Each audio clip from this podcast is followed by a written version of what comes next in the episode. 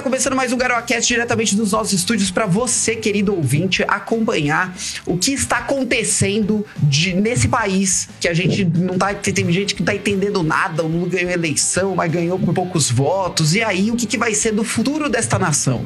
Bom, você vai acompanhar isso no decorrer do programa de hoje. Mas antes, se você quiser conhecer e acompanhar o GaroaCast, entra aí. Nós estamos uh, sendo distribuídos em todas as plataformas de podcast da internet. Então, Apple Podcast, Castbox, Anchor FM, uh, as mais famosas, Amazon Music, Spotify, todas, todas elas a gente tá. Então, ouvinte, entra lá e se inscreve na plataforma para você ter acesso ao nosso programa. E também agora, nessa nova temporada, a gente tá por vídeo. Então, entra aí, youtube.com/barra Instituto de Mídias Avançadas, lá sai o, o GaroaCast e no Rumble do GaroaCast. Procure aí o Rumble do GaroaCast. Se o Alexandre de Moraes censurar a gente no YouTube, procure a gente no Rumble, que a gente vai estar tá por lá. Uh, quem quiser doar pra gente também, que é muito importante, a gente conta com a sua doação para nossa sobrevivência. Entra lá em www.mídiasavançadas.com.br e vamos começar esse programa sobre o cenário político atual. Lucas Studart, como sempre, você está por aqui, como é que você está? Opa, muito bem. É, eu adorei essa sua abertura, assim, porque eu, eu sou funcionário do Estado, para quem não sabe, e você pareceu um prefeito que eu tive que ir numa abertura com uma hora e meia falando, entendeu? Mas adorei, falou muito bem, muito bem feliz com esse novo formato. Fazer. É, exatamente. Graças a Deus você fez aula de oratório com o pai aqui para melhorar essa dicção. Eu sou a pessoa que tem que ser chato aqui, Studart. Eu, eu, eu sou Lucas chato Studart, desse, estúdio aqui. Ou não, hoje eu vou ser 30 anos de idade, historiador, professor de oratória e retórica e vamos para mais uma, gente. Boa! E estamos também com o Paulo, representando a opinião popular aqui. Paulo, como é que você está? Tudo bem, pessoal? Ele está aqui participando mais uma vez do GaroaCast. Vamos comentar aí essa tragédia, podemos dizer assim. Vamos ver o que a gente deve esperar agora, né? Exatamente. Paulo já tá triste ali, triste. Ah, o legal é que seu microfone, Paulo, não tô falando, não é crítica, mas tá parecendo aquelas rádio AM de 1970. É. Tá bem legal. Eu gostei, dá um tom de nostalgia. e hoje a gente tá também com uma participante nova aqui, primeira vez que está participando do Garou, a Natália, que também é aluna do Olavo. Natália, como é que você tá? Tudo bem, estou muito triste, mas seguimos o jogo, não parar, não retroceder. Eu esqueci o resto da frase, eu estou nervosa, mas vamos aí. Fica vamos aí na atividade. Fica Estamos no front. É, fica tranquila que isso aqui é bate-papo mesmo, a gente sempre vai conversando durante o programa. Uh, eu, eu, eu tenho uma opinião, o ouvinte sabe, né? O quanto eu sou anti-PT, então eu concordo com a Natália, eu acho que nesse momento a gente não tem que abandonar essa luta pela liberdade, essa luta pela, pela moral do nosso país. Mas tempos difíceis virão, tempos difíceis virão. O problema, Studart, é que a gente já sabe que o Lula vai trazer petrolão, vai trazer mensalão, vai trazer todas essas coisas aí de novo, vai tentar comprar o Congresso, desencarceramento, desencarceramento bandido na rua, entendeu? A picanha que ele prometeu vai ser a picanha de cachorro. Eu já tô convencendo meu cachorro que a gente vai ter que assar ele. Aqui em casa não gostaria, que eu gosto muito dela. Mas vai ter que assar. A minha tá aqui toda preocupada também, gente. Mas, gente, vocês estão muito negativos. Eu tô pensando que agora eu tenho quatro anos de podendo bater no presidente, entendeu? E provavelmente com um ano ele sofre impeachment. Então, vamos também pensar o lado bom da coisa. É, tem essa também.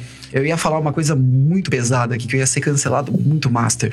É, é porque que eu ia falar. Eu não ligo, por mim pode falar. Não, o que eu ia falar é o seguinte: Deus já deu câncer duas vezes para ele, né? Para dar mais uma, não é muito difícil também, né? Jesus amado. Gente, eu vi uma vidente, eu sou católica, não acredito nessas coisas, mas eu vi uma vidente falando que ele ganharia, mas que ele ia morrer logo depois da, da eleição. Não fui eu quem disse, foi uma vidente aí que andou prevendo o ganhador do Big Brother e tal. Vamos saber se a vidente é certo. É, ó, notícias boas para os nossos ouvintes. Mas ah, não, não, não, isso, senão ele vira Marte, cara. Não. É, isso é, ele mas, vira uma nova maré, né? O Marte da, da política brasileira, igual Ulisses Guimarães, igual esses caras aí. Não, Deus me livre. Não, não vira Marte. Vai ganhar rua com o nome dele, né? Isso tá não, isso ele já vai. Mas assim, pra virar mártir, o cara tem que morrer em combate. O cara tem que ser morto. O, o que a gente tá falando aqui é, é previsão de Deus dando um jeito nele, entendeu? Então isso aí, não, isso aí é morte natural por idade, isso aí não é. não martiriza uma pessoa pessoa desse jeito, não. É, mas assim, vamos, vamos entrando no que realmente pode acontecer aqui. A gente tem. Eu tô muito otimista, falar para vocês, porque o pessoal tá tudo choroso aí, que o Lula ganhou a eleição e o Bolsonaro perdeu. Beleza, é o motivo pra ficar choroso. Mas o, o Tarcísio, ele ganhou em São Paulo, gente. Isso é uma puta vitória. A gente tirou o PSDB. Santa Catarina também. Aí, ó, Santa Catarina também teve um, um governador aí que é da, da base do Bolsonaro, né? Então a gente. Cláudio Castro no Rio. subentende Isso, que é falar. gente boa. Você tá em São Paulo, Natália? Tô, eu sou do interior de São Paulo. Vocês vão perceber vários R's chatos aí. Ah. Muita porta por libertão. Eu, eu sou da a São gente Paulo tá- capital e falo assim igual também, então fica tranquilo. É que às vezes eu puxo até demais. Mas aqui a gente tá tranquilo por esse lado, né? E o nosso prefeito aqui da cidade, ele tá- o prefeito e o vice-prefeito são conservadores também. Então a gente Uhum. acha que pra nós aqui não vai chegar tão forte esse socialismo do Lula. Se é que ele consiga instaurar esse socialismo todo que ele vem prometendo, né? Até acha que ele vai pegar pesado nessa questão do socialismo? Olha, segundo o Leonardo Boff, que é um dos, dos- Enfim, não vou xingar, não posso. Mas, enfim, segundo o super amigo dele, né, o Leonardo Boff, ele disse que essa é a última vez que ele vai tentar instaurar o regime socialista no Brasil e que pede para isso. E se ele não conseguir agora, ele não, ele não consegue mais. Vamos rezar para que ele não consiga. Talvez nas capitais tenha algum movimento, não sei. Mas Por eu ser do interior, as coisas chegarem um pouco demoradas, né, eu acho que vai chegar tão, sabe, expansão territorial, acho que vai chegar no pra Brasil. mim- Não, mas você sabe o que eu acho que não eu consegue? Sabe o que eu acho que não consegue? Porque é, o problema, Natália, é que o Lula ganhou com uma eleição extremamente apertada. E as pessoas que Sim. votaram no Bolsonaro não é 100% das pessoas que gostam no- do Bolsonaro. São pessoas. tô até com a voz ruim aqui, de, de tanto que eu gritei ontem. É, as pessoas que, é go- que não gostam é, do Bolsonaro, mas que tem uma rejeição muito grande pelo PT, votaram no Bolsonaro, algumas, né? Então, a gente, ele vai começar um governo com 50% da população que não gosta dele. E é difícil Vai- passar coisa assim desse jeito, mais radical. Vai- vale, vale frisar que o parlamento, né, deputados e senadores, muitos de direita, então ele vai ter difícil de, é, problemas de governabilidade, na minha opinião. Eu Exato. acho que ele não tem mais o vigor que ele tinha até 2011, a idade, 77 anos, é o presidente mais velho a assumir, né, a ser eleito. É, eu acho que a nossa maior preocupação ali, na realidade, fazendo até uma brincadeira com o que o Dainese falou, é o Lula morrer e o Alckmin assumir. Que também, para mim, é, é um mentiroso, né? Porque xingou o Lula e tava do- de, de um brinco com o Lula depois. Então, Nossa, mas você, pra- pra- você entrou num ponto, Studart, muito legal, muito interessante, que é o que eu tô falando desde lá atrás. O Alckmin, ele deu um puta de um golpe no Dória, porque o sonho do Dória era ser presidente. Há um tempo atrás, a gente fala, pô, o Dória tem mais chance de ser presidente que o Alckmin. E nesse momento, o Alckmin tem muito mais chance de ser presidente que o Dória, né? Muito mais. Então, o Alckmin, ele realmente acertou no que ele fez, né? Foi por pouco, mas ele acertou no que ele fez lá. É, Eu posso, só fazer uma, né? eu posso só fazer uma correção aqui, Dainese. Hum. Não é 50% da população que é contra o Lula. Esse foi 50% dos votos válidos. Fora o pessoal que votou em branco, que também não gosta do Lula.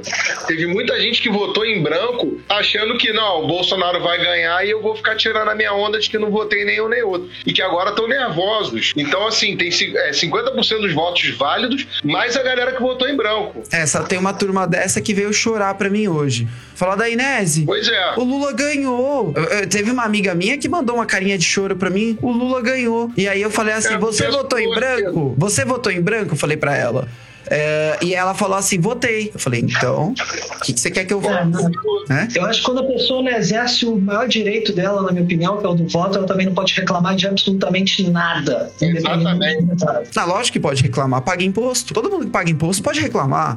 Tem muito libertário por aí que não vota e que agora vai sofrer as consequências do governo do não, Lula. Cato. Não, mas é verdade, Studart. Quem paga imposto pode reclamar. O, o, o que é o, o, que te dá moral de reclamar é o fato de você pagar imposto, não é o fato de você ir votar. É, o, que, o, que te dá, o que dá legitimidade para o Estado e o que sustenta o Estado mês a mês é o dinheiro do contribuinte, da pessoa que trabalha, né? Então quem paga imposto pode reclamar, independente se votou, se não votou. A gente tentou conscientizar, fazer uma campanha. A gente, eu digo mais eu e o Paulo, né? O Studart não tava mais no meio termo aí da questão. Mas assim, é, é, até para Natália entender. A gente fez, tentou conscientizar a Natália agora no final. A gente fez, eu e o Paulo, a gente fez diversas ações nos grupos. A gente abriu chamada com um monte de gente, tentou conscientizar, falar, gente, é o Bolsonaro. O Bolsonaro é o nosso representante. Agora é o Bolsonaro contra o demônio. Então, pelo amor de Deus, vamos se engajar na, na nessa batalha, vamos convencer as pessoas, virar voto. Só que muita gente tinha uma rejeição muito grande ao Bolsonaro. É isso que a gente enfrentou nesse meio do caminho, né? Então a gente não, infelizmente não conseguiu, conseguiu reverter muitos votos, mas não foi suficiente, né? A questão que a gente fez questão muito de frisar é que o Lula ele não é só ladrão, como o pessoal fala. Ele é o cara que fomenta o ódio, a divisão da sociedade, é o cara que é parceiro de todos esses ditadores aí, que quer instaurar uma ditadura também no Brasil e que a gente já viu aí que tem envolvimento com o crime organizado, cara. Ele não é apenas um ladrão. Exato. Ladrão, a política tá cheia. Ele é o maior ladrão, mas ele tem todo esse resto também. Esse foi um dos meus argumentos para todo mundo que eu falava. No trabalho, o pessoal deve estar com ódio mortal de mim, que eu só falava isso, porque se ele fosse apenas um ladrão, se ele só tivesse roubado, isso já seria terrível. Mas o problema é muito, o buraco é muito mais embaixo. O problema é que ele é amigo dos ditadores e ele tem relações estreitas com o PCC, com a gente já sabe, né, do Comando Vermelho. Ele vai pegar o nosso dinheiro Exato. de impostos, vai distribuir para Argentina, para Venezuela, vai distribuir contribuir para Vai fazer ponte em Cuba, vai, vai ser maravilhoso financiar obras em países comunistas que eu nunca vou pôr o pé, em nome de Jesus. Vai ser incrível, vai ser maravilhoso. Nossa, meu ódio só aumenta. Exatamente. A gente sabe que ele vai fazer isso. Mas assim, é, eu também vejo o Tarcísio sendo uma resistência muito grande ao Lula aqui em São Paulo. Então eu acho que tem manobras legislativas que dá para ser feito, legislativo âmbito estadual de São Paulo, para a gente evitar repassar muito dinheiro para a federação por exemplo, o Bolsonaro teve erros. Os erros do Bolsonaro também culminaram nessa eleição, né? Culminaram. O Bolsonaro poderia ter mexido naquele vespeiro do Pacto Federativo. Aí a gente não ia repassar tanto dinheiro assim pro Lula, né? Uh, podia ter mexido em muita coisa. Por que, o Paulo, sua câmera. Ela não, desligou. eu caí, eu caí do nada. Eu tenho que voltar agora tentar ver como é que eu faço pra. Tá. Quando você volta aí, mas o Bolsonaro podia ter mexido nessa história de pacto federativo, a gente tava salvo do governo Lula, porque, pelo que eu vi, o Bolsonaro governou como se ele fosse governar mais quatro anos, né? Sim, ele não tomou decisões que fossem impactar a curto prazo, né? Ele tomou decisões que fossem impactar a longo prazo. Exato. Foi um dos erros, foi um dos erros dele. Mas eu acredito que essa pandemia também, ele enfrentou coisas, pelo menos eu nunca vi isso antes, uma pandemia mundial, e eu acredito que a maioria da falar, classe trabalhadora, as pessoas com quem eu tenho mais contato durante o meu dia a dia, viram isso como uma forma pejorativa pro Bolsonaro, como se fosse mesmo meio que culpa dele. Tanto é que eu discuti com muita gente, porque muita gente tá falando que ninguém colocou luto pelas 700 mil mortes por Covid. Não, peraí, na época de Covid você ia em festa clandestina que eu sei, você ia passar Covid pra todo mundo e agora tá, tá enchendo saco. É luto pelo Brasil, sim, a gente tá dito, a gente perdeu uma coisa muito grande. As pessoas não têm esse entendimento, né? As pessoas colocam a culpa em quem não é, não é culpado. Então isso quer dizer que ele criou o vírus, então ainda existe, né? Muito. Eu vou mostrar o professor professor Olavo aqui várias vezes, porque ele é o meu grande mestre, mas é o que o professor Olavo sempre fala, analfabetos funcionais. As pessoas pegam erros que muitas vezes não são da pessoa e demonizam aquela pessoa de uma maneira como se ela fosse culpada por tudo. E como se o outro, ah, ele só roubou, ele rouba mais fácil. Eu ouvi muito ele rouba mais fácil. A minha vontade de sair estapeando todo mundo quando eu ouvi isso foi gigante. Sim. Mas eu mantive a temperança. É, eu acho também, gente, que é complicado porque o Bolsonaro pegou um período período triste para qualquer presidente. Você ser presidente durante uma pandemia é quase certo que você vai apanhar. Se você não é politicamente correto, mais ainda. Né? Então, acho que essa pandemia foi um fator mais do que decisivo que influenciou na, na derrota dele no segundo turno. E, e a Rede Globo, Stuart, é a Rede Globo, Paulo, só tenta não falar junto com as outras pessoas. É, Studart, a, o problema que eu achei sobre isso que você falou é que a Rede Globo, ela fez o plantão Covid. Então, todo dia, eles davam um jeito de destruir o Bolsonaro e, e, e, colocar caos, colocar medo na sociedade. Eles fizeram caos social naquela época. Então, isso denegriu a imagem do Bolsonaro. Em vez do Bolsonaro chegar e, e, e, também tentar, durante esse período, né, se reconciliar com as pessoas, falar, gente, não é nada do que a Globo tá fazendo, a gente tá tomando medidas aqui e tal. Não, ele tirava sarro. Sabe, eu acho que uma pessoa na posição do Olavo de Carvalho tirar sarro, eu, eu acho maravilhoso, eu acho importante, porque ele vai polarizar, sabe? E ele não é presidente, o Olavo. Não era, né? E, agora, o Bolsonaro, ele poderia ter uma postura um pouco mais apaziguadora, entendeu? Nesse momento. Agora eu tô me sentindo livre para fazer crítica que precisa ser feita, porque não tem mais o que fazer. Eu tava me contendo nos últimos dias aí, eu só tava falando coisas boas do presidente, porque eu acho também, eu acho que ele tem 99% de acertos e 1% de erros. Mas eu acho que agora a gente tem que analisar esses erros, porque um próximo líder de direita desse país não pode cometer os mesmos erros, né? A gente teve a grande mídia. Rapidão aqui. É, é, desculpa, Paulo.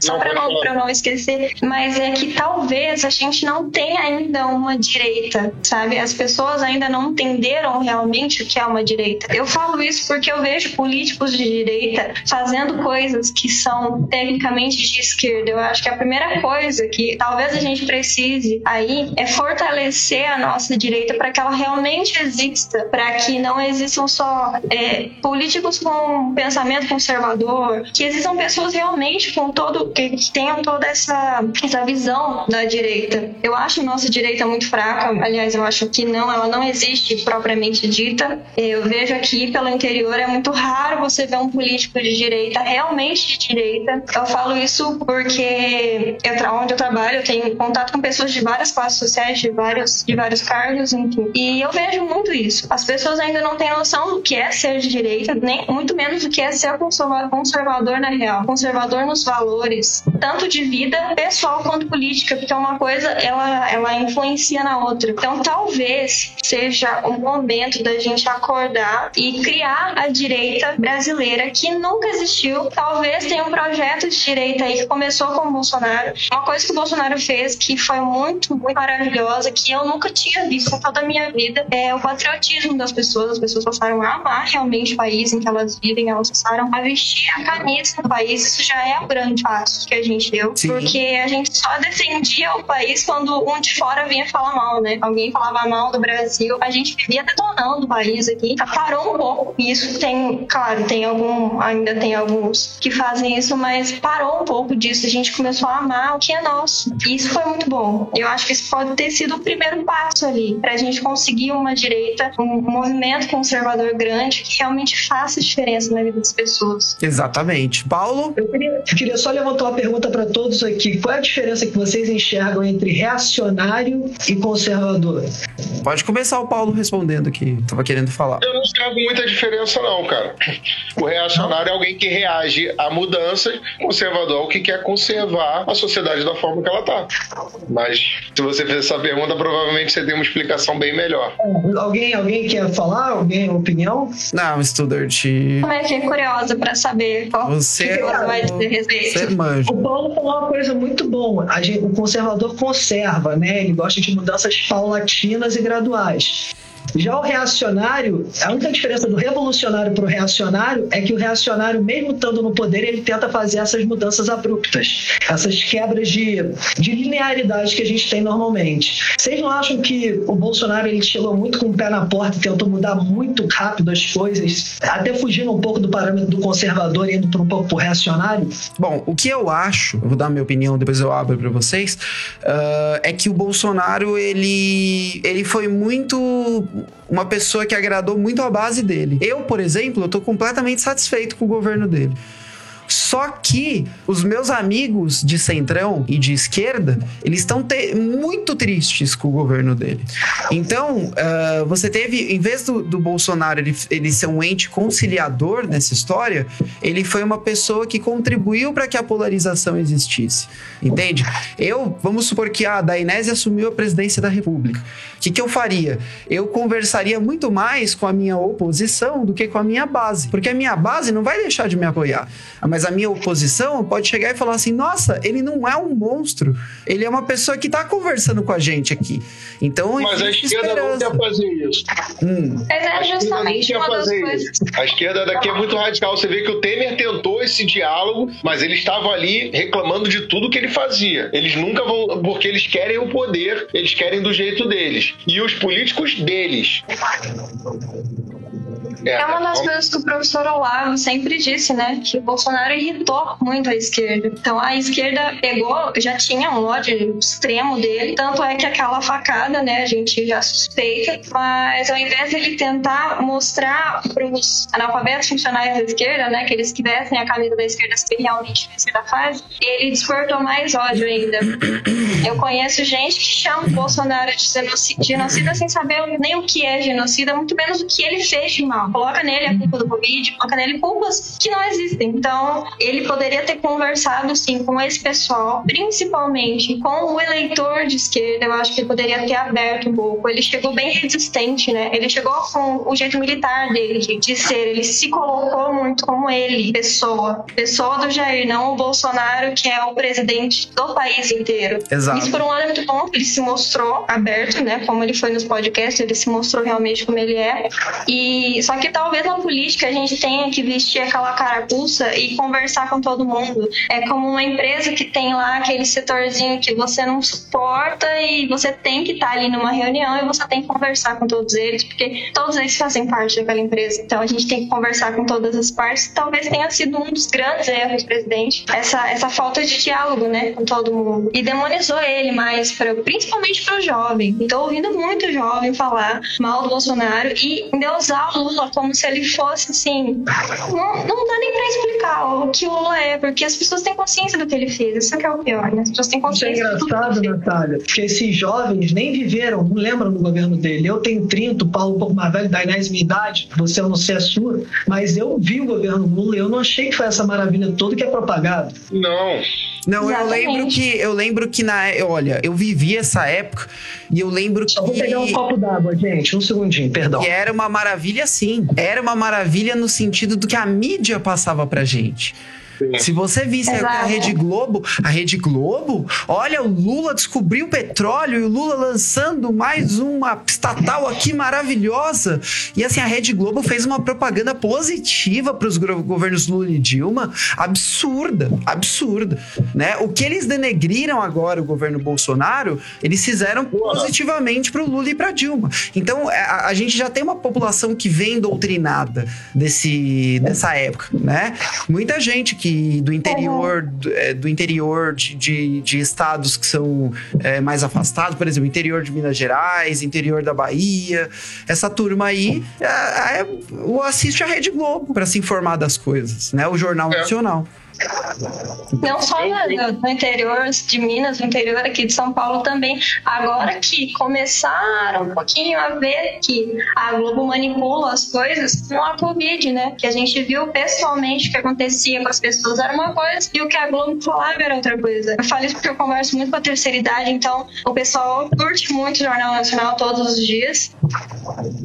E realmente, eu também vivi essa, essa vida, esses governos Lula e Dilma, eu tava na escola regular particular. Eu sempre estudei em escola pública e na minha escola faltava material, material mínimo, básico. Se você não tivesse aquele material, você não estudava. Foi um tempo que começou umas apostilas bem sem pé nem cabeça, que quando eu cheguei no vestibular, eu vi que eu não sabia nada, absolutamente nada. E foi o que? O reflexo do governo Lula Dilma. Só que junto comigo saiu uma leva de doutrinados que hoje em dia são pais de família. Alguns já, eu tenho 27, alguns têm filho aí com, sei lá, 10 anos. Tinha uma galera que já tem filho, que já tem uma família e está doutrinando a sua família desse mesmo jeito. Eles saíram cegos. Eu confesso que eu também saí um pouco cega, porque a gente tem a, a, a pedagogia freiriana, principalmente em escolas públicas, né? É muito forte isso. Muito forte. Mas quando a gente chega na faculdade, minhas faculdades, minhas faculdades também são e a gente se depara mais ainda com essa doutrinação. E se você tem um pouquinho de desconfiômetro ali, você vai ver que aquilo tá errado, você vai ver que as coisas não são tão boas,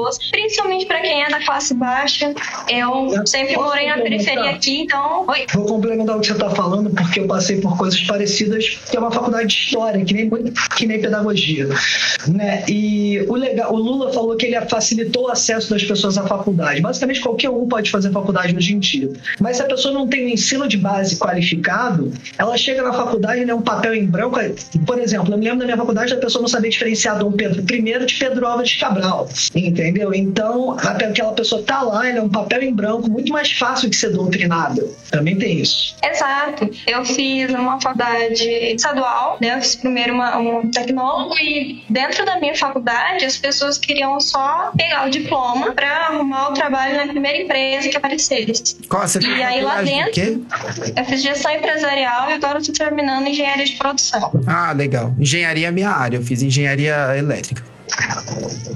Sofremos juntos, né? É, Estou sofrendo ainda. É muito sofrimento. Mas a, na minha faculdade não tinha muita questão política, tá? Uh, era bem, o pessoal era bem voltado às coisas da engenharia mesmo. Isso eu até acho bacana.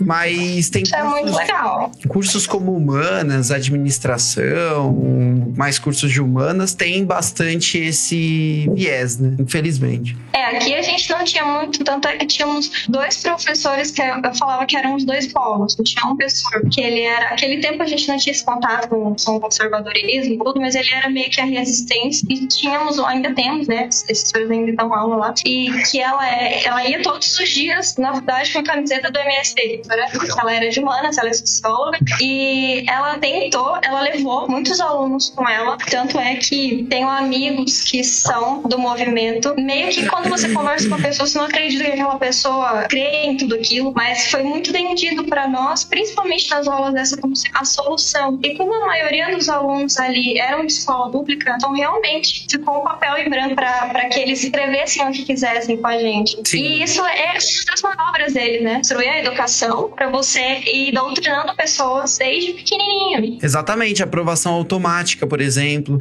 que eu acho que é uma coisa que poderia ter tirado isso através de ministério agora, que o Bolsonaro poderia ter tirado isso. Uh, tem diversas coisas que poderiam ser feitas. O Olavo, uh, antes dele morrer, ele, ele comentou alguns erros que estavam sendo feitos no quesito de educação no governo Bolsonaro. E você precisa reverter isso. O erro do exército de 64 até 88 e agora do governo Bolsonaro é, foi, é, é, foi não ter revertido essa questão cultural na sociedade. Eles não se importam com a cultura, eles não se importam com a educação.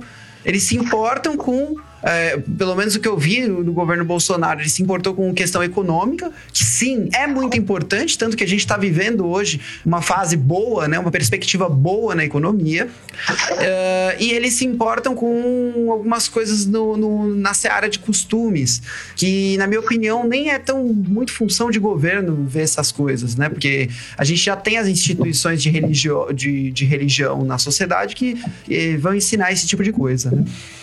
Mas educação, não, não vejo um grande avanço no, no, no, Brasil no governo Bolsonaro. O que, que vocês acham? Fazer um parênteses aqui. Hum. É, realmente, essa, essa cultura, ela vem de muito, muito antes. Para você ter noção, na, pelo menos na minha vida escolar, a gente não aprendeu o descobrimento do Brasil. A gente aprendeu que eles vieram aqui para tomar madeira, pegar índio e levar riqueza. Sim. Então, o brasileiro precisa ser reformado em educação educação. Só que a pedagogia freiriana ela fez isso e ela continua fazendo. Um dos erros do Bolsonaro foi realmente não, não prestado atenção. Foi o emburrecimento programado.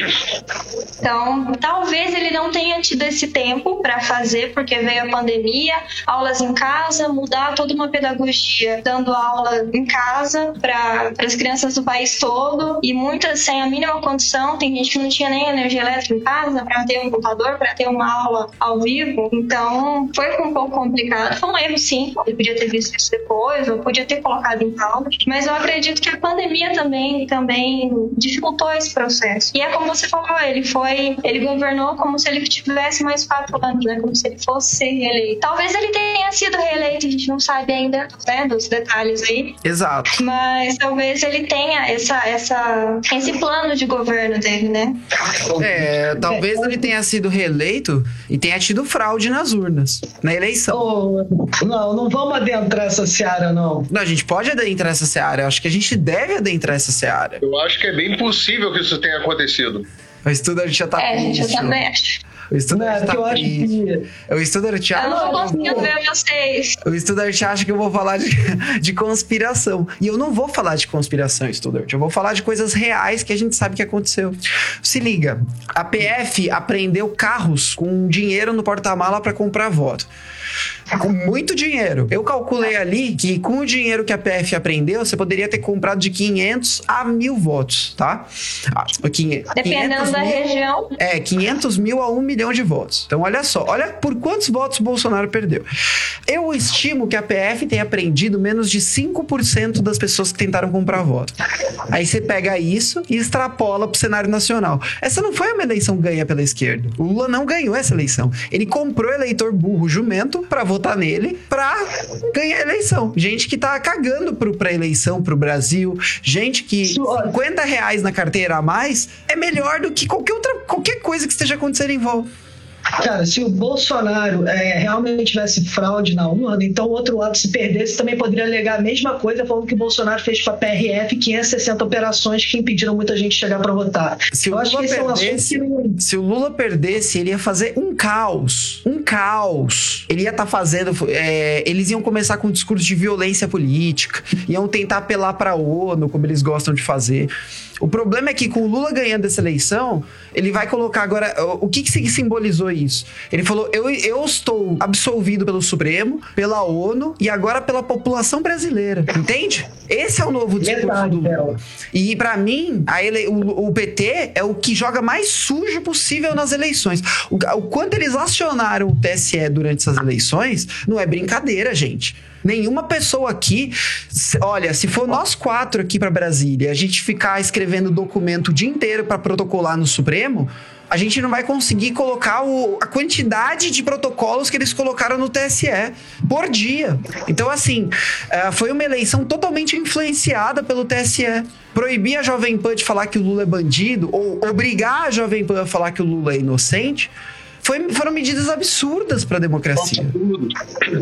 Tapa na cara do eleitor. Um verdadeiro tapa na cara do brasileiro. Só que, por incrível que pareça, eu acredito que vocês também devem ter visto. Eu vi muita gente falando que não é censura. Proteger as pessoas de fake news não é censura. A impressão que a lavagem cerebral foi tão grande, tão grande, que essas pessoas estão completamente vendidas. É muito absurdo isso que eu vi. É porque a grande mídia... Também, não, outra coisa também, as pessoas, as pessoas não, não abriram os olhos, não viram tudo o que aconteceu. Como que o TSE pode fazer tanto para um candidato e para o outro não? Eu até não me lembro onde eu falei isso. Eu falei, pelo menos do, do Bolsonaro você pode chamar ele de genocida sem ser preso, né? Agora vai falar que o Lula é ladrão para você ver só o que, que acontece. Exato. Então é, um, essa é uma medida muito grande. Eles concederam muita coisa para a equipe de campanha. Mas é porque a, a grande mídia foi trabalhando essa imagem negativa do Bolsonaro esse tempo todo.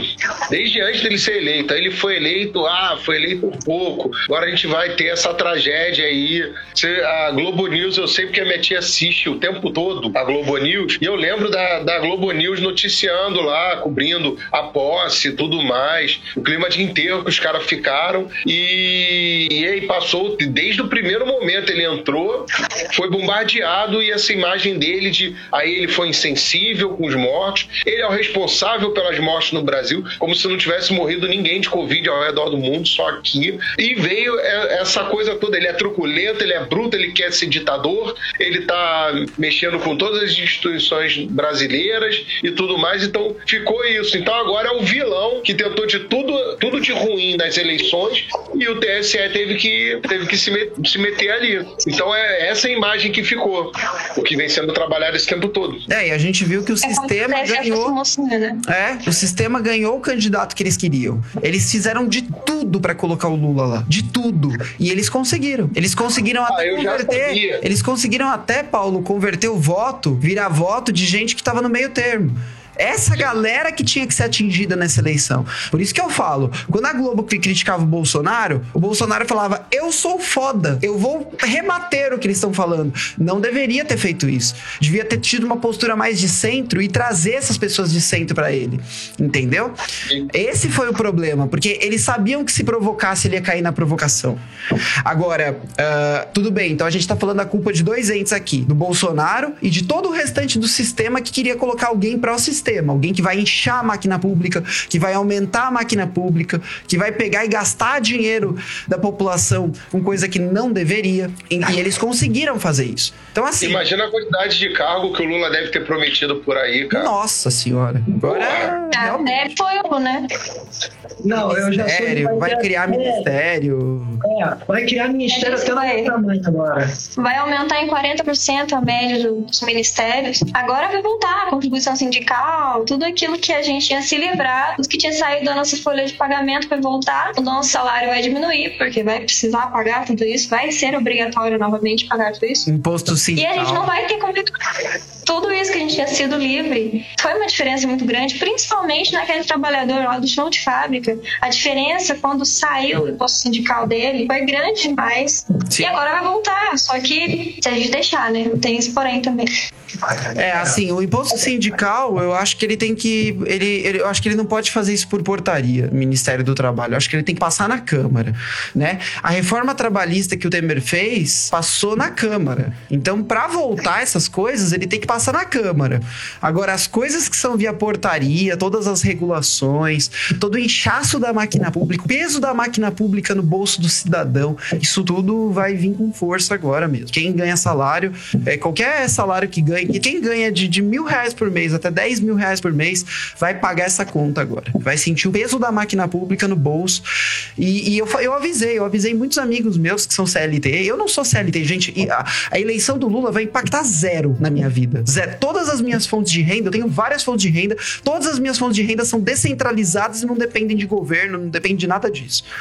Agora, eu, eu avisei justamente as pessoas que são sensíveis nessa causa, que é quem é CLT, quem tem uma fonte de renda só, quem trabalha oito horas por dia e vai para casa bonitinho. É, essa pessoa é a mais prejudicada. É essa pessoa que vai arcar com os custos disso tudo. Mas olha, gente, eu acho que o mais importante é que todo mundo elogiava muito o governo Lula, os primeiros, né?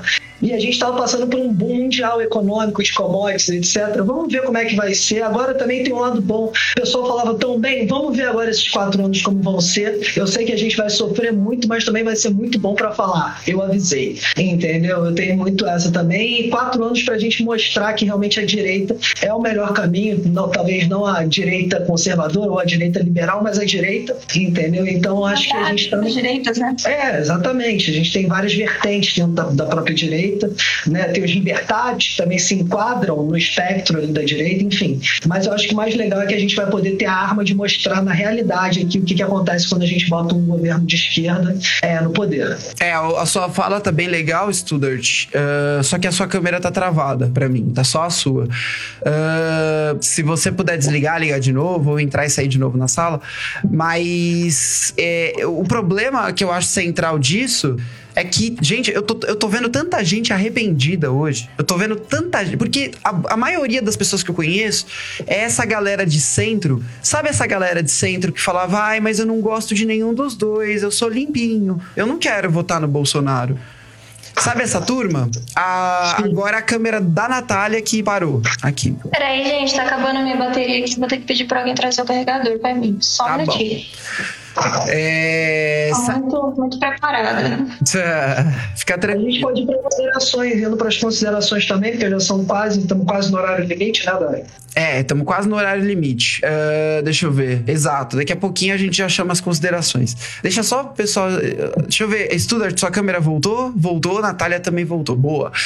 Então, é, o que eu fico mais indignado dessa história é que, e, sabe, a gente tentou e dentro da política, as pessoas sabem que eu não sou uma pessoa. Um, eu não sou gado, nem do PT, nem de Bolsonaro. Não sou nada disso, sabe? Tipo, eu sou uma pessoa que pesquisa, que realmente que tentou compreender um cenário político, que tece o cenário político. Por que, que será que o Dainese, que é uma pessoa desse jeito, ficou os últimos 20 dias antes da eleição gravando vídeo todo dia em apoio ao Bolsonaro? Por que, que será que ele fez isso? E, e, e mesmo assim, essas pessoas que estavam mais ao centro ou votaram nulo ou resolveram votar no Lula. Isso que me deixa mais indignado, sabe? E agora a gente vai ter que pagar as consequências disso pelos próximos quatro anos. E essas Todos pessoas estão arrependidas. É, hoje, essas pessoas estão chorando. Elas estão tristes, essas pessoas que votaram nulo e branco. Sabe? Porque elas viram o estrago que. Elas não viram ainda o estrago que elas fizeram. Elas vão ver daqui a quatro anos. Talvez daqui até mais tempo. Mas hoje elas estão com esse sentimento de que um bandido vai entrar no poder de novo que com o voto branco ah, e nulo delas, é que com o voto branco e nulo delas, elas inocentaram o Lula de verdade agora. Entende? Então, E a farra que os estrangeiros vão fazer aqui dentro, que os outros governos vão fazer? Vão fazer o que eles quiserem aqui agora, que ele vai entregar de bandeja. é, o Alberto Fernandes O tá problema é se não fosse há quatro anos, né? Há vários deles estão postando apoio. O problema é que a gente tem eles como exemplo, né? Eles entraram pra nunca mais sair. E se ele entrar pra nunca mais sair? É bem possível também. Existe. E as pessoas são corruptíveis, né? São. As pessoas são corruptíveis. A gente tem, a gente tem ali a boa parte do governo agora formado conservadores, digamos assim. Mas as pessoas são facilmente corruptíveis. Então você vai ver a hora que chegar no limite, será que a gente vai ter essas pessoas ainda? Será que a gente vai ter alguém do nosso lado? Ali essa Eu direita que duvido. tá engatinhando, será que teremos ainda? Exatamente. Ah, Alguns eu acredito teremos, mas todos. A gente viu o exemplo da, da, da Soraya, né? Ela foi, ela foi eleita como a senadora do Bolsonaro. E nessa eleição ela estava contra o Bolsonaro. Ela já estava falando que o Bolsonaro mentiu, que ele fez, que ele aconteceu.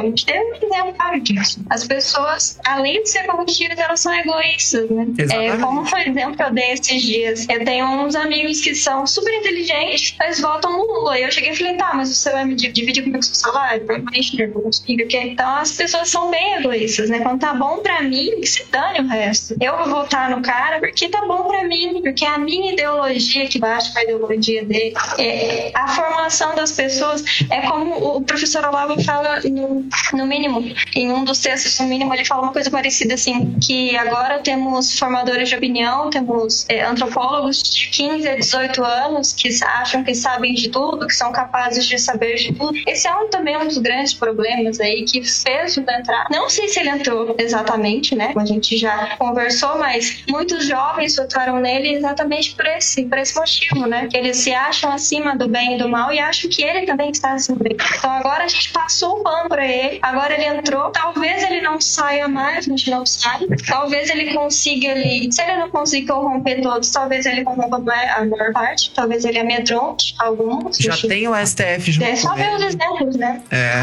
Ele tá muito bem ancorado com o STF, agora ele coloca mais dois lá dentro. Então a base dele vai ficar cada vez mais forte. Esse é um, um grande medo. A base dele vai ficar cada vez mais forte. E a gente vai ter que ser resistência, a gente vai ter que continuar na trincheira. E eu sei que eu tô falando demais, mas é que eu me enrolo. É porque eu já chorei demais por, por tudo isso, mas eu acredito que a gente tem que continuar assim na trincheira e que a gente tem que formar o imaginário das pessoas. Porque as pessoas estão vendo o mundo de Peter Pan. É muito doido isso. Hoje, por exemplo, tive contato com uma pessoa que tava super feliz em ter ganho. Só que ela é uma pessoa que lida com leis, é uma pessoa tecnicamente instruída, que não entende um pau da frente, que acha que pra ela tudo bem, só que o dela também vai vir, a conta dela também vai chegar. Só que a gente fala isso, você não, você tá conspirando. Ah, porque você é fã do Bolsonaro. Ah, porque você passa pano pra tudo que ele faz. Não, eu não sou fã, é eu só tô querendo ver o que é bom pro nosso país. É, é eu sou, você é gado. Não, Mas é- eu não sou gado, a eu só mídia tô colocou. tentando enxergar as coisas. A mídia conseguiu É, colar é isso na cabeça das pessoas. A mídia falou: se você apoia o Bolsonaro em alguma vírgula, você é gado, é, propagador de fake news. Então, tudo que eu mandava nos grupos que tinham esse contraponto, os grupos de WhatsApp, o pessoal falava: olha aí, ó, fake news. Tá fazendo fake news, é apoiador do Bolsonaro, propagador de fake news, conspiracionista. A pessoa não viu que eu estudei seis anos de engenharia na minha vida para também ter um pensamento crítico, uma questão de solução de problemas, eu que eu sei avaliar um texto, que eu sei avaliar uma narrativa. Então a gente virou conspiracionista, propagador de fake news. E agora essas pessoas vão ver o que que é fake news de verdade sendo veiculada na Rede Globo, sendo veiculada nas mídias tradicionais. O Lula já falou que vai fechar a Jovem Pan. Eu acho, desculpa, eu acho que não vai conseguir. Porque assim, ele não pode tensionar mais o tecido social do jeito que tá. O tecido social no Brasil, ele tá quase rasgando. Quase rasgando. Então, assim, agora é uma questão de sobrevivência da sociedade organizada. Se, se, se houver o mínimo de sobrevivência da sociedade organizada, essas mídias, essas pessoas não vão poder fazer coisas muito absurdas ou que tendam muito para um lado, né? Ah, mas é o que você falou. é, a gente vai ter que ser agora esse movimento de resistência e oposição, entendeu? A gente vai ter que lutar e se sacrificar por pessoas que são que quiseram ser limpinhas nessas eleições e não quiseram, ah, eu sou muito limpinho para votar no Bolsonaro, então eu vou votar no nulo porque eu tô exercendo o meu direito de cidadão. E agora ele vai perder a cidadania porque tá exercendo o direito da, da- de cidadão, porque quis exercer o direito de cidadão dele. E enquanto ele perder a cidadania, nós vamos estar aqui para batalhar por essas pessoas, entendeu? Por quê? Porque a gente não pode entregar, porque Jesus ensinou a gente que a gente não pode ser entreguista a gente tem que pegar e ir para cima com a espada. E é exatamente isso que a gente vai fazer. Jesus não falou que ia trazer a paz. Tem muita gente que fica falando, ah, Jesus falou que ia trazer a paz, a paz. Não, ele mesmo fala, eu não vim trazer a paz, eu vim trazer a espada. Ele é a paz. Entende? Então, Exato. É exatamente isso. não confundem os discursos, né? Sim. Então, bom, gente, estamos chegando ao fim do programa. É, se o nosso ouvinte teve um sentimento de desesperança, é para ter mesmo. Esse programa foi para mostrar a realidade na sua cara. Foi isso que a gente quis jogar. A gente não quis falar coisas bonitinhas para você, porque não adianta. Essa é a situação do nosso país hoje. Agora, se, se quiser se motivar, saber uma coisa legal, saiba que o Tarcísio é governador de São Paulo e o Lula não vai conseguir ferrar tanto assim o estado de São Paulo. Mas vai tentar. Isso ele vai tentar. Vai tentar muito. Entendeu? Vai tentar muito. Uh, eu já vou passar para vocês fazerem as considerações finais de vocês. Eu sei que uh, a gente falou bastante agora no final. Eu, o Paulo falou pouco, o Studart falou pouco também. Faz uma consideração final bacana a vocês. Fiquem tranquilos. É, e, bom, pro ouvinte que quiser acompanhar o Garoa a gente tá em todas as plataformas de podcast do mercado. Então entra lá, Spotify, Apple Podcasts, Castbox, Anchor FM. Se inscreve na, minha plata, na, na nossa plataforma. Ah, se, se inscreve enquanto você pode, enquanto o STF não manda tirar isso do ar por algum meio. Mas quando o STF mandar tirar do ar, a gente vai continuar veiculando o nosso programa através de outras plataformas que no mercado não são tão controladas assim por governo, como por exemplo o Rumble. Então acessa lá o YouTube, acessa o Rumble, a gente vai estar tá por lá também. Procura lá por Garoa Cast e se você não encontrar em nenhuma das plataformas e nem no YouTube no futuro, a gente ainda não saiu, tá gente? A gente ainda está nas plataformas. Mas se não encontrar no futuro, procura no Rumble que a gente vai estar tá por lá. Ou em qualquer mídia alternativa que tiver. A gente vai continuar falando, não vamos parar de falar. E quem quiser ajudar o programa, www.mídiasavançadas.com.br. Entra lá, entra no Apoia-se e doa a qualquer valor que você puder doar pra gente, porque isso ajuda muito a gente continuar o nosso trabalho. A gente sempre teve um trabalho focado na informação da sociedade brasileira e a gente vai continuar esse trabalho. A gente não vai parar, porque aqui não tem conspiracionista, aqui não tem maluco, aqui tem pessoas que pegam os fatos e trazem comentam eles de acordo com a visão de mundo que elas têm. E a gente é bem plural, que a gente já trouxe gente de esquerda aqui, não trouxe, Studart? Sim, já trouxemos já. E eu acho que todo mundo deve vivenciar essa ressaca eleitoral, entendeu? Nem sempre é vitória. Vamos torcer para daqui a quatro anos a gente ter outra eleição e poder votar em quem a gente quer e ganhe dessa vez. Mas se permita viver também um pouco dessa depressão, é normal, um pouco dessa rebordose, dessa ressaca, como você queira nos chamar. E, mas não perca a esperança. Sofra, mas saiba que amanhã é outro dia. A gente tem muitas eleições pela frente. Eu já sei que a história do Brasil guarda muitas coisas aí, então acho que tem muito mais coisa para acontecer. Então vamos que vamos, gente. Boa noite. Muito obrigado de novo. Boa, obrigado, Studart, pela sua participação. Paulo, suas considerações finais. Pessoal, não se desesperem. Eu, enquanto o presidente não se pronunciar, eu não vou considerar essa eleição perdida ainda. E caso ele se ele aceite a derrota, a gente vai ser oposição. A gente ainda vive numa democracia e enquanto essa democracia durar, nós vamos estar lá lutando, sendo oposição, mostrando os erros do governo, mostrando o erro que a população cometeu em eleger esse cara e vamos ver se dessa vez o povo aprende de uma vez, porque é o que eu sempre digo, o povo tem uma boa recordação do, dos governos passados do Lula, porque ele pegou o país numa crescente, ele não pegou o país depois de uma crise. Agora, agora o povo vai ver o que, que é pegar o cara, pegar o país, esse cara pegar o país depois da crise. Vamos ver se assim o povo aprende. É isso, vamos tentar tirar o melhor dessa situação. Boa, obrigado, Paulo, pela sua participação. Natália, suas considerações finais. Se você quiser também divulgar suas redes sociais, fica à vontade.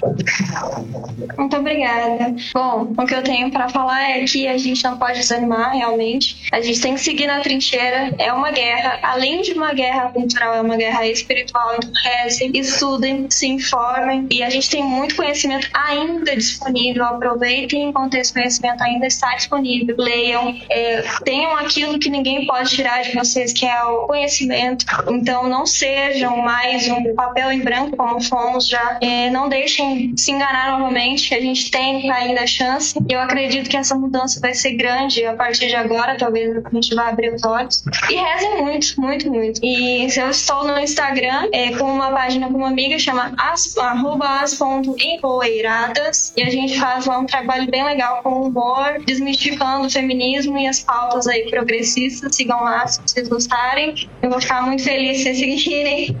E é muito legal. Eu sigo, eu conheço e é muito legal. Bacana. Arroba as empoeiradas. É isso? Isso. Muito isso. bom. Então, ouvinte, siga aí, arroba as empoeiradas. Uh, e eu sou Fernando da Inese, e o recado que eu dou é que, independente da burrada que a população faz, porque na minha opinião a população brasileira é campeã de fazer burrada na história desse país, mas tudo bem, a gente vai continuar fazendo um trabalho sério, a gente vai continuar. Tem muita gente no movimento conservador conservador. A gente viu nas eleições de ontem que pelo menos 50% dos votos válidos. Olha aí, ó. O mínimo que você precisa, esse é o mínimo? Esse? Qual que é? Esse é o mínimo. Esse, esse aqui é o, é meu livro de cabeceira 01. Muito bom. E esse é o vida intelectual. Também meu livro de cabeceira, além da vida dos santos, mostrando esse... que o pessoal precisa ler. Esse é a vida intelectual, ele é do Olavo? Não, esse é do Padre Sertiliantes. Foi esse livro quem. O prefácio dele, aliás, do Olavo, mas o livro é do Padre Sertiliantes.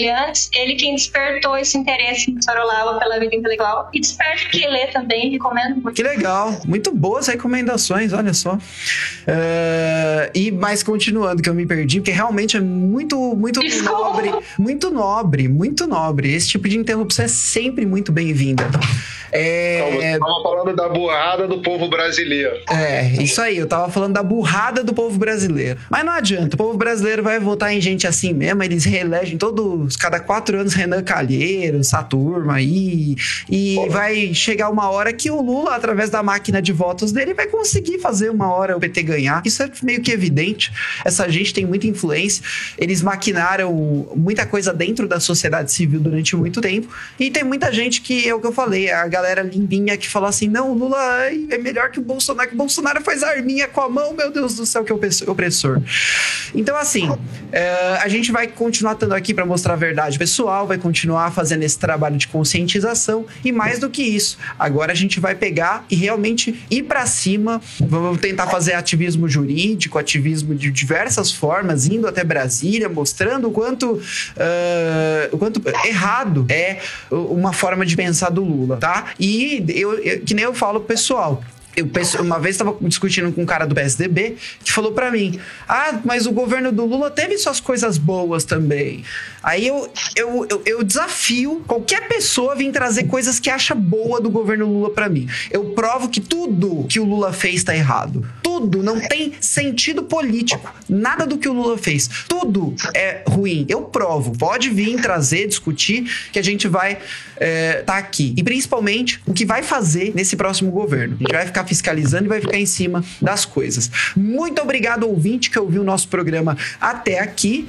E até semana que vem. Tchau, tchau.